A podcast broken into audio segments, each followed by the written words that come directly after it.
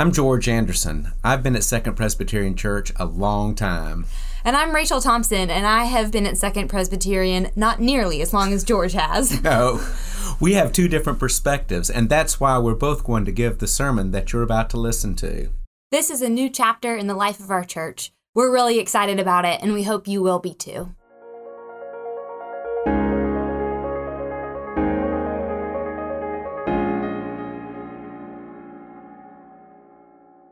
Let us pray. Holy God, help us find Jesus where he said he could be found. We'll begin our search by listening to Scripture and listening for your voice in the sermon. Amen. Our passage this morning describes Jesus having a final word with his disciples before he was lifted from their sight. When Reverend Thompson reads the passage, have in mind what the disciples who are with Jesus on the mountaintop have been through. They have trusted Jesus to be their guide to better know and love God.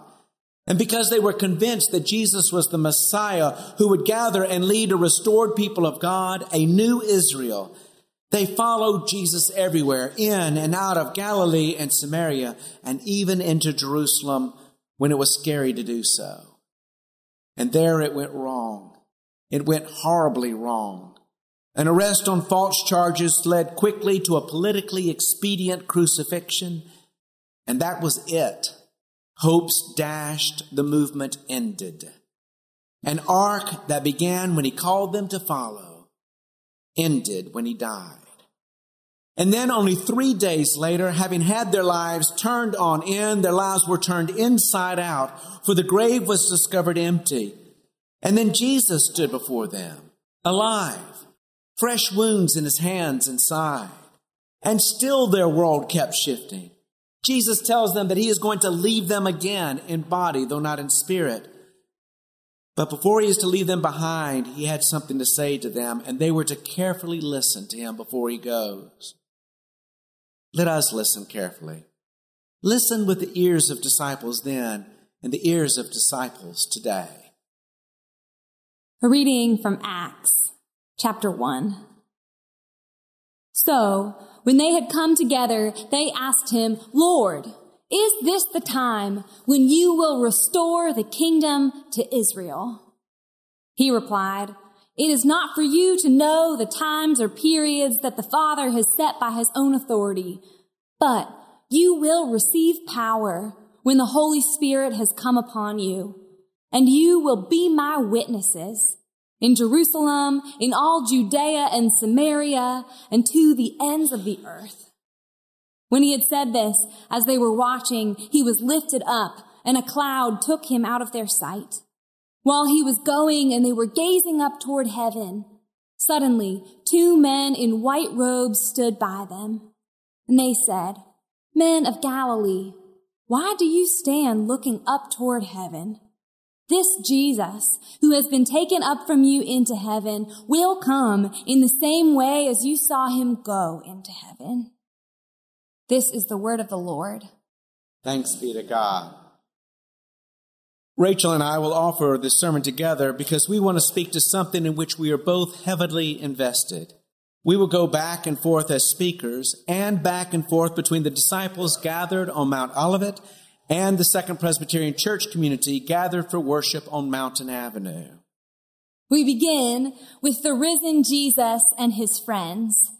They're standing on Mount Olivet, which just to give you a sense is about a thousand feet higher than Mill Mountain, not quite as high as McAfee Knob. So it would only take a couple of hours for the disciples to climb, but it's a climb that brings amazing perspective. From this height, it's easy to look out over the city of Jerusalem and well into Israel. So it makes sense that the disciples' imagination reaches what they can see they ask, Lord, is this the time when you will restore the kingdom to Israel? Their question sounds parochial, but I understand. I mean, generally, my focus is on where I live and work, my family, beginning with Millie and the girls, and certainly the local congregation that I have been called to serve. It's what I see. The disciples see Israel, and I see Second Presbyterian Church in Roanoke, Virginia. And when I first arrived here at what was already a strong church, I worked with the session and congregation to craft a long range plan. And the work was worth it. This plan did not sit on a shelf. It led to disciple Bible study, evening Bible school, a church retreat, expanded lectures, picnic Sunday in the country. The list is too long to keep going.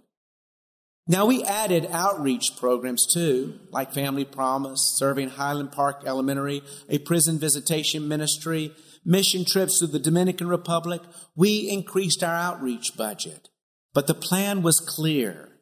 Our first priority was on building the life and ministry of this family of faith so that we could be the strongest possible faith community and make a real difference in the lives of those who came in these doors and became a part of our life together.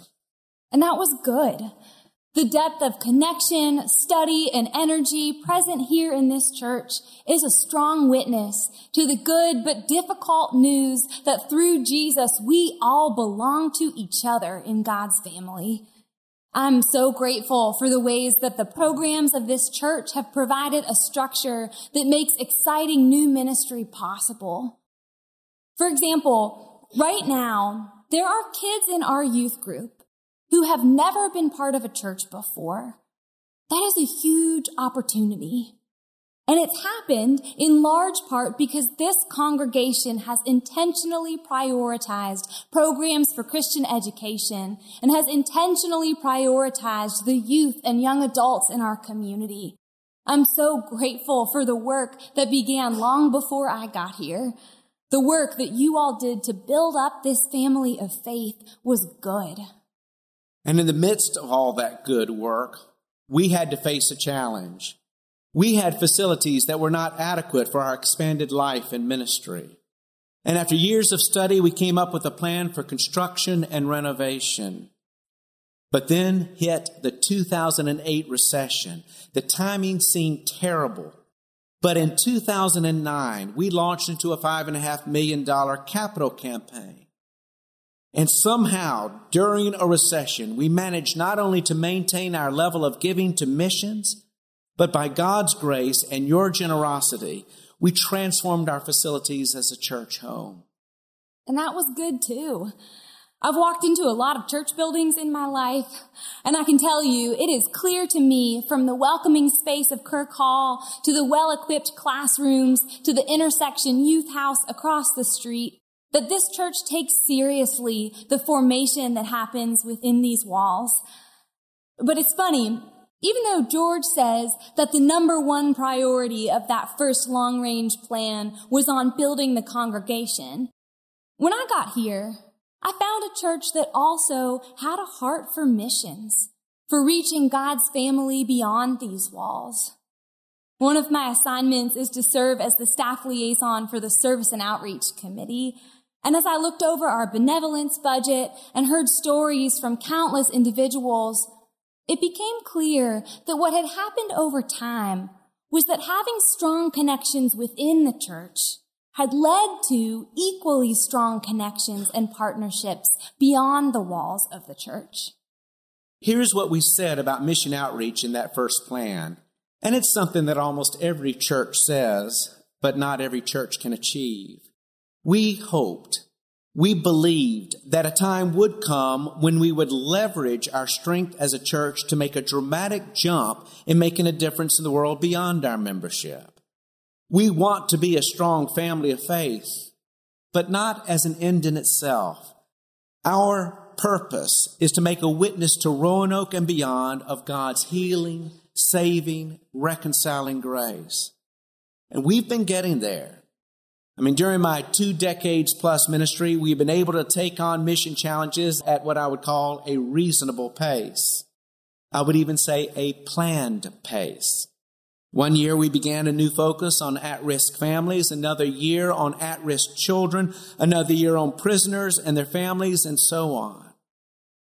But then last year in 2019, we lost control of timing. Not one by one, but all at once, four of our most significant mission partners four of the ministries with which for years we have been closely tied came to us to say that they needed significant support from us to take a major needed step forward. And to be clear, not a single one of these mission partners came to us in panic or in a crisis. Just like what happened here, each of their challenges came because of successful ministry that had grown beyond what their facilities could handle. Ministry that would be held back without some major construction or renovation. I honestly can't remember the order in which they came to us. So we'll start with the ministries serving the areas that you could see if you were standing on top of Mill Mountain underneath the star. The first is Family Promise. Family Promise is a ministry that houses families in crisis and in danger of homelessness. Week by week, these families, mostly single moms with children, are given shelter in church facilities like ours. In the midst of financial crises, Family Promise steps in to help keep families together and to give these children stability and shelter. Their success rate is incredible. 90% of Family Promise participants move into permanent housing after the program. Now, our church is blessed with the Alpha Omega facility house that's right across the street, and the session has designated it for mission, particularly for Family Promise. It's a blessing to have the AO house, but it's also a responsibility. In its current disrepair, the house doesn't represent the hospitality that we feel a church needs to show to those Jesus most wants us to serve. We also want to keep the house's maintenance off the church budget so that we can direct most of our giving towards ministry. Looking forward, we want to provide a house that is safe welcoming, and more hospitable. But the current space is holding us back. The fire marshal, by the way, agrees with us on that point. so that's one. Here's two. The Presbyterian Community Center is a hub of resources, support, and hope in Southeast Roanoke. We have been partners in mission since its founding over five decades ago. The work that the PCC does in its many programs is transformative. And nowhere is this more evident than in their Pathways program. Pathways provides support for students and their families from elementary school all the way through high school. And for the past decade, students in their program have had a 100% high school graduation rate. That is impressive. The program is growing. And the only thing that is holding them back from reaching more families is that they just don't have sufficient space. The director and board members of the PCC have shared that major funds are needed to either renovate or replace their facilities on Jamison Avenue. I think you can see it coming. We also were approached by two other mission partners who do their work beyond what can be seen from the top of Mill Mountain. I'm going to voice something that many of us would be tempted to say. Our church is in Roanoke, Virginia, and we need to serve where we are planted. Our question of Jesus is, Lord, is this the time when you will restore the kingdom in Roanoke, in the southeast community for families in crisis? Jesus answers them, yes, in Jerusalem, but also Judea, which is the southern half of Israel, and also Samaria, which is on the other side of Israel's border, and also to the ends of the earth. Jesus is telling the disciples that to be his body in the world, their vision and heart has to go where his vision and heart goes. It has to go beyond those who we know, those we love, those who live where we live, those who are just like us or are on our side. Our calling is to be about what Jesus was about. And he was about the healing and reconciliation of the whole world. The disciples may have wanted control over the timing. They may have wanted to say Jews first, Gentiles later, us first, them later, here now, over there later. But let's be honest. Later so easily becomes never. Jesus says, When I leave, walk down the mountain and spread the gospel where you live. Absolutely serve your people, but you are my body. So serve my people. And that means those who live where you can see and those who live beyond. So we listened to God's call and looked beyond our sight. About the same time as Family Promise and PCC approached us, Ted Feinauer invited me out to lunch. Ted is a member of this church and a member of the board of Union Presbyterian Seminary. Our church has strong ties to Union because they have trained the vast majority of the ministers who have preached from this pulpit, including Dr. Hollingsworth, Dr. Klein, Reverend Link, and myself. We have hosted seminary interns from Union. Two of our members are currently students at Union. For the past 13 years, Second Presbyterian and Union have co-sponsored the Trent Symposium for Newly Ordained Ministers. Our relationship goes way back. But the center of that relationship isn't financial. The center of that relationship is the fact that training ministers is a huge priority for this congregation. We know that our world needs to hear from voices that have been shaped by good theology and who have been trained to build healthy communities of faith.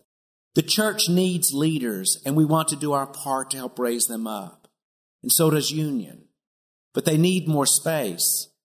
Ted let me know that the seminary needs to open a new Leadership Institute Center primarily to do what we are so invested in doing, and that is nurturing pastors already ordained. And as a powerful and personal sign of our long partnership with them, they plan to name the new leadership facility in honor of our pastor emeritus, Dr. William R. Klein. And then there is the final mission partner who came to us. We've heard for years about what Solid Rock International is trying to accomplish, and that is build a new clinic in San Juan de la Maguana. In less than a month, we will send our 18th medical mission team to the Dominican Republic to serve in a clinic that they want to replace. As you heard earlier from Joe Zimmerman, the clinic is small and sits in a floodplain. I've been there when it's been flooded, and once it was flooded to half of its height. So you can see why they need to move out of the floodplain. We are so connected to this mission that we have several members who serve or have served on its board. One member, Ken Potter, working on the Solid Rock staff still. Well, Ken came to us to tell us that the new clinic, really a hospital, has been mostly constructed. But the project still needs a million and a half dollars to push it to completion, and they need our help. I want to say just a little bit more about why we've been so deeply connected to these four organizations for so long. Part of it is certainly financial. Of the congregations who support these four groups, our church has been at the top of the list or among the top few for a long time. They count on us. But it's more than that. I'm about to ask some of you to stand up if you're able, so be ready. Will you stand or stay standing if you've ever supported Solid Rock International, gone on a mission trip to the Dominican Republic, or sent someone in your family on a mission trip to the Dominican Republic? Will you stand? Y'all can stay standing. Now, will you stand if you've ever done something to help host families with Family Promise? If you've spent the night or made a meal or cleaned up the AO house, will you stand? And will you stand if you've ever supported or volunteered at the Presbyterian Community Center, or if you've brought food for Hunger Busters or helped with Hunger Busters delivery? Will you stand? I just want y'all to take a second and look around this sanctuary. See how many people are on their feet. Thank you. Y'all can take your seats again. You'll notice that I did not ask you to stand if you've ever been involved with Union Presbyterian Seminary, because given how many union educated ministers we've had, basically everyone else would have had to stand up too. Hmm. but you can see, just by looking around this room, these organizations aren't separate from us. They're not out there somewhere. These are our people. It was overwhelming at first to have all four approaches at the same time. I mean, who were we going to refuse to help? But when the ministers, finance committee, treasurers in session thought about it and prayed about it, We realized that because these are our people, their challenges are our challenges, their causes are our causes. What they are seeking to do, help at risk families in Roanoke, transform the southeast Roanoke neighborhood, nurture ministers for the sake of the larger church, and be a part of ministering to the poorest of the poor in San Juan. All of that is what we have been about for a long, long time. And so after study and prayer, we decided to launch a mission build campaign, hoping through pledges and gifts to raise over the next three years $1.6 million. I'm convinced that God has been leading this congregation to this place for years. I mean, churches often talk about someday when it comes to doing something dramatic to make a difference in the world. Oh, if only one day we could.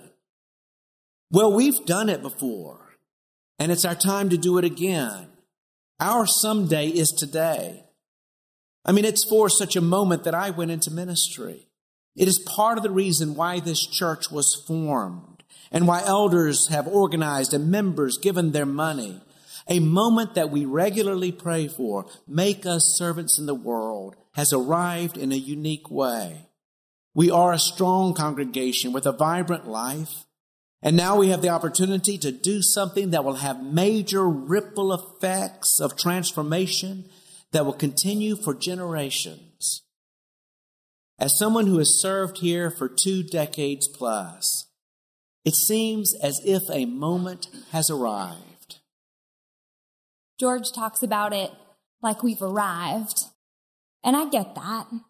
I'm grateful for the history that has led us up to this point.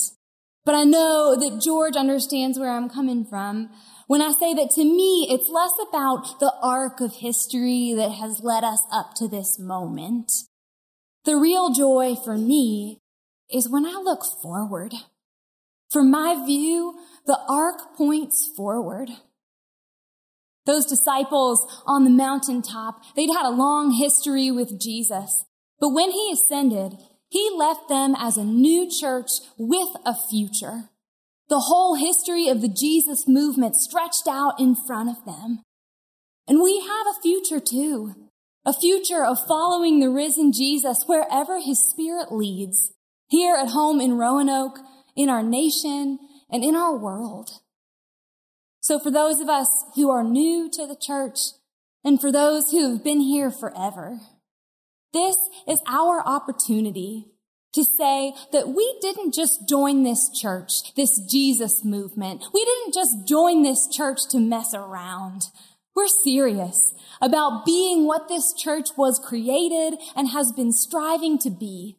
A church of Jesus Christ that proclaims the gospel of justice, compassion, and reconciliation. After Jesus was physically gone, angels asked the disciples, Why are you looking up?